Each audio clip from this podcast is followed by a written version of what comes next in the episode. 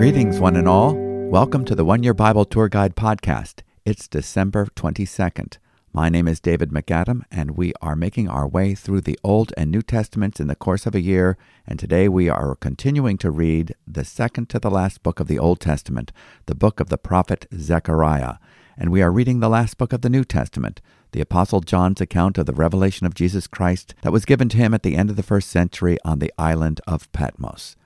We're seeing similarities in these books, both authors receiving similar apocalyptic visions, although they are separated by nearly 600 years in time and are prophesying in different circumstances. This is because the visions are sourced by the one and the same Spirit, and ultimately the same work is in view. God's purpose for his chosen people will not be thwarted, even though the age of Gentile domination would persist for centuries. Zechariah predicts the coming of the Messiah, his being rejected by his people, and a remnant who would be granted repentance and participation in the kingdom and ultimate triumph of Christ. Zechariah chapter 12 is where we start today's Bible reading journey, and we will read through to the end of chapter 3. The Book of Zechariah, chapter 2 A vision of a man with a measuring line. And I lifted my eyes and saw, and behold, a man with a measuring line in his hand. Then I said, Where are you going? And he said to me, To measure Jerusalem, to see what is its width and what is its length. And behold, the angel who talked with me came forward, and another angel came forward to meet him, and said to him, Run, say to that young man, Jerusalem shall be inhabited as villages without walls, because of the multitude of people and livestock in it and I will be to her a wall of fire all around, declares the Lord, and I will be the glory in her midst. Up, up, flee from the land of the north, declares the Lord, for I have spread you abroad as the four winds of the heavens, declares the Lord. Up, escape to Zion, you who dwell with the daughter of Babylon, for thus said the Lord of hosts, after his glory sent me to the nations who plundered you. For he who touches you touches the apple of his eye. Behold, I will shake my hand over them, and they shall become plunder for those who served them. Then you will know that the Lord of hosts has sent me. Sing and rejoice, O daughter of Zion, for behold, I come and I will dwell in your midst, declares the Lord. And many nations shall join themselves to the Lord in that day, and shall be my people. And I will dwell in your midst, and you shall know that the Lord of hosts has sent me to you. And the Lord will inherit Judah as his portion in the Holy Land, and will again choose Jerusalem. Be silent, all flesh, before the Lord, for he has roused himself from his holy dwelling. Chapter 3 A Vision of Joshua the High Priest. Then he showed me Joshua the high priest standing before the angel of the Lord, and Satan standing at his right hand to accuse him. And the Lord said to Satan, The Lord rebuke you, O Satan. The Lord who has chosen Jerusalem rebuke you. Is not this a brand plucked from the fire? Now Joshua was standing before the angel, clothed with filthy garments. And the angel said to those who were standing before him, Remove the filthy garments from him.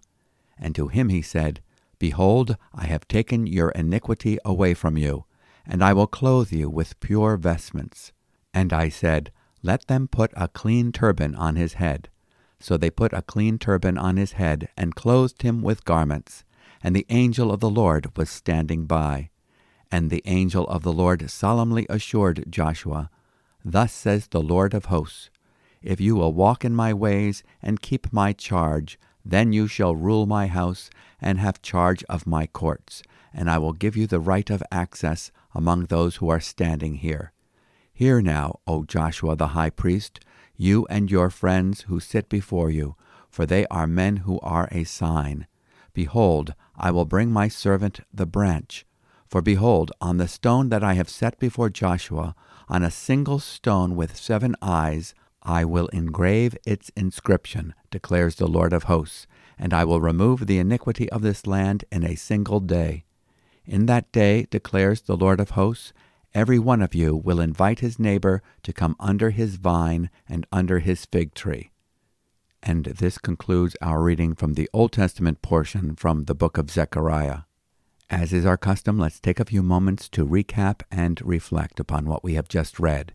Here we have Zechariah's third vision of eight, foretelling the history of Israel from the post exilic period to the future consummation of its divine purpose. The first vision, in Zechariah chapter 1, verses 7 through 17, of the man dwelling among the shadows of the myrtle trees, represents the long history of Israel dwelling in the shadows during the age of the Gentiles. The second vision, recorded in Zechariah chapter 1 verses 18 through 21, describes the nations of this world, the four horns, and then the smiths that God raises up against these nations that scattered his people. The third vision, in Zechariah chapter 2 verses 1 through 13, discloses the extraordinary mercy and favor shown to Israel. The city of Jerusalem is measured and marked for protection. The Lord promises to prosper the city to the degree that one day it will become a city without walls, for he will be a wall of fire around it, and be its glory within. Chapter 2, verse 5.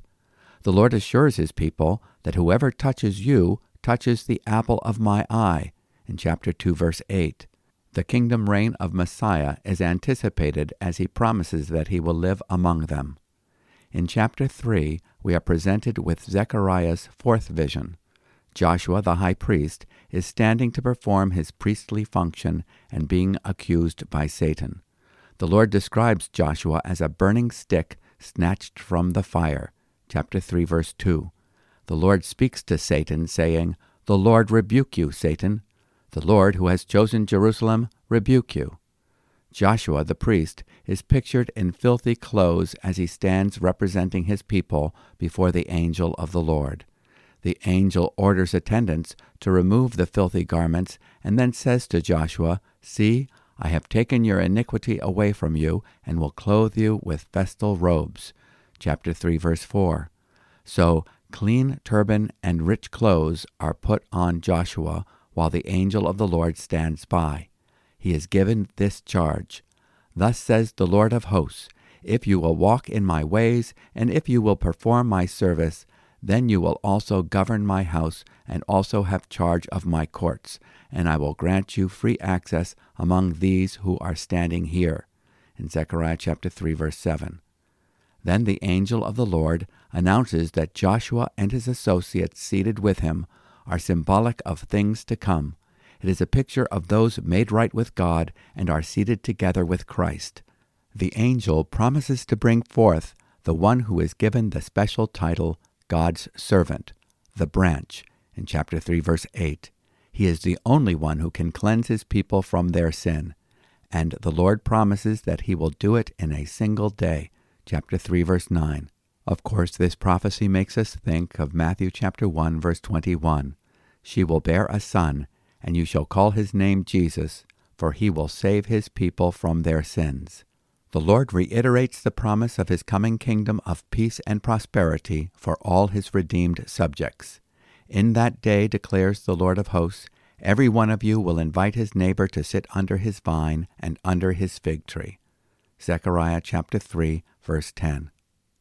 Let's move on now to the New Testament reading, the book of Revelation, chapter 13 the first beast. And I saw a beast rising out of the sea, with ten horns and seven heads, with ten diadems on its horns, and blasphemous names on its heads. And the beast that I saw was like a leopard, its feet were like a bear's, and its mouth was like a lion's mouth. And to it the dragon gave his power and his throne and great authority. One of its heads seemed to have a mortal wound, but its mortal wound was healed, and the whole earth marveled as they followed the beast. And they worshipped the dragon, for he had given his authority to the beast. And they worshipped the beast, saying, Who is like the beast, and who can fight against it? And the beast was given a mouth uttering haughty and blasphemous words, and it was allowed to exercise authority for forty two months. It opened its mouth to utter blasphemies against God, blaspheming his name and his dwelling, that is, those who dwell in heaven. Also, it was allowed to make war on the saints and to conquer them, and authority was given it over every tribe and people and language and nation, and all who dwell on the earth will worship it, every one whose name has not been written before the foundation of the world in the book of life of the Lamb who was slain. If anyone has an ear, let him hear. If anyone is to be taken captive, to captivity he goes. If anyone is to be slain with the sword, with the sword must he be slain. Here is a call for the endurance and faith of the saints. The second beast. Then I saw another beast rising out of the earth. It had two horns like a lamb, and it spoke like a dragon. It exercises all the authority of the first beast in its presence, and makes the earth and its inhabitants worship the first beast, whose mortal wound was healed.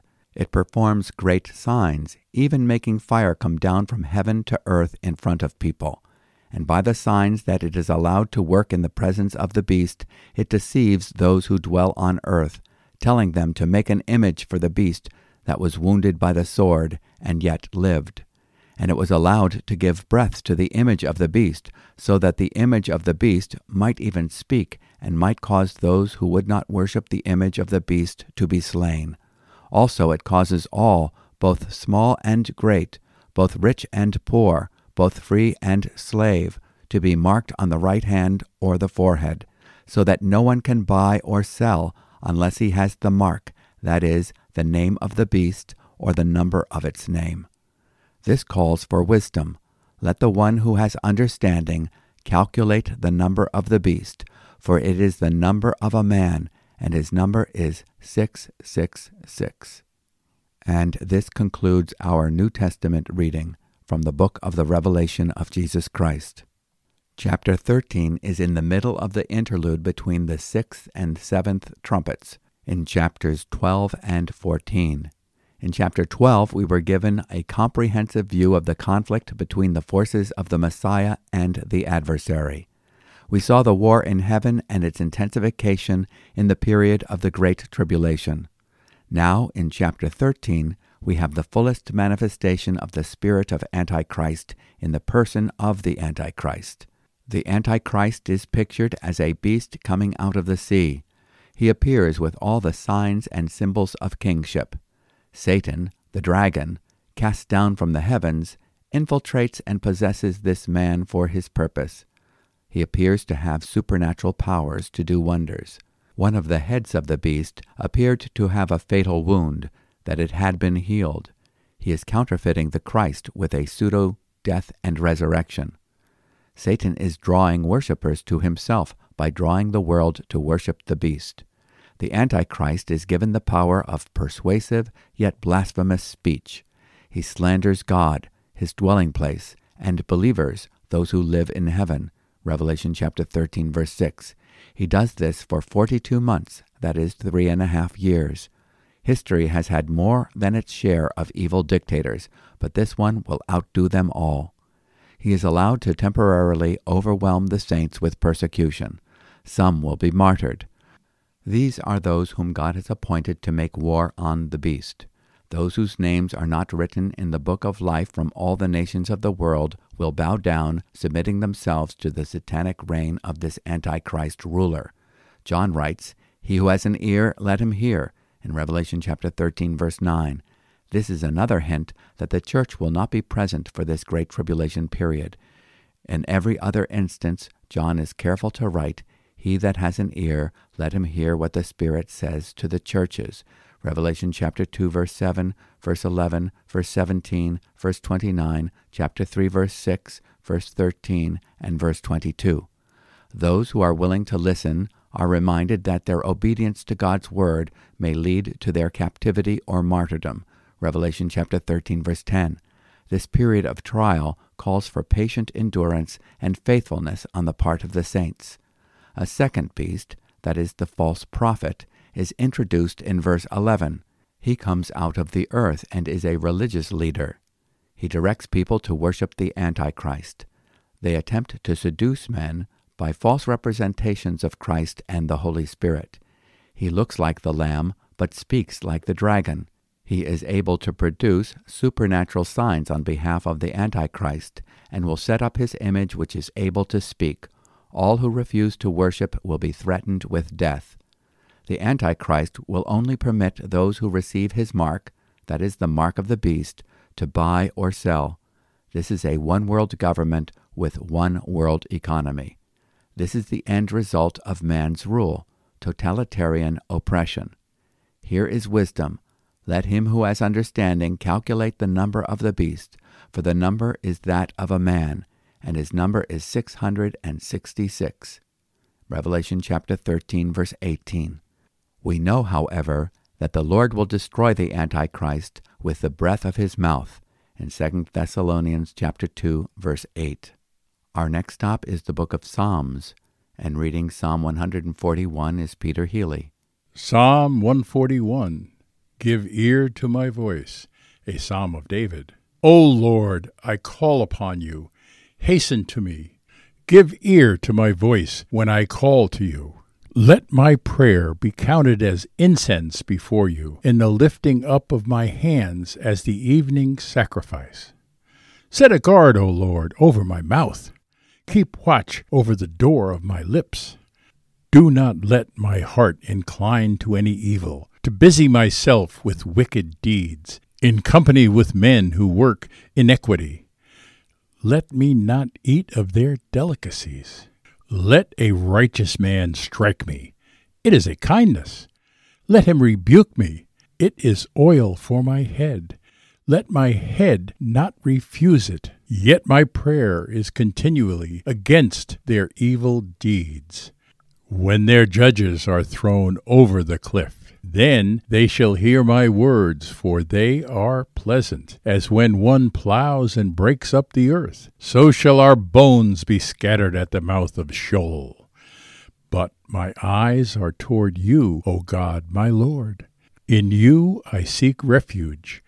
Leave me not defenseless. Keep me from the trap that they have laid for me, and from the snares of evil doers. Let the wicked fall into their own nets while I pass by safely. This psalm is a prayer for sanctification and protection. The psalmist asks God to protect him from himself. He asks the Lord to set a guard over his mouth, to direct his heart away from evil and his fellowship away from those who practice iniquity. We need the Lord to sanctify our speech, our thoughts, our affections, motives, actions, and relationships. The psalmist faces some difficult situations and people, but he dignifies the trial by asking the Lord to use these adversarial forces to sanctify him. He welcomes correction from righteous friends in verse 5. He knows that he has enemies who would love to bring him down, so he asks the Lord to protect him. He asks that the enemy would be ensnared in his own traps. O Lord, deliver us from evil. Now, for our final stop in our Bible reading excursion today, we go to the book of Proverbs, Proverbs chapter 30, verses 18 through 20.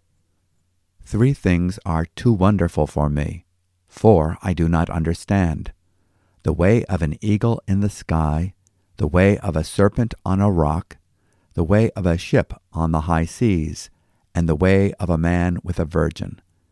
This is the way of an adulteress. She eats and wipes her mouth, and says, I have done no wrong.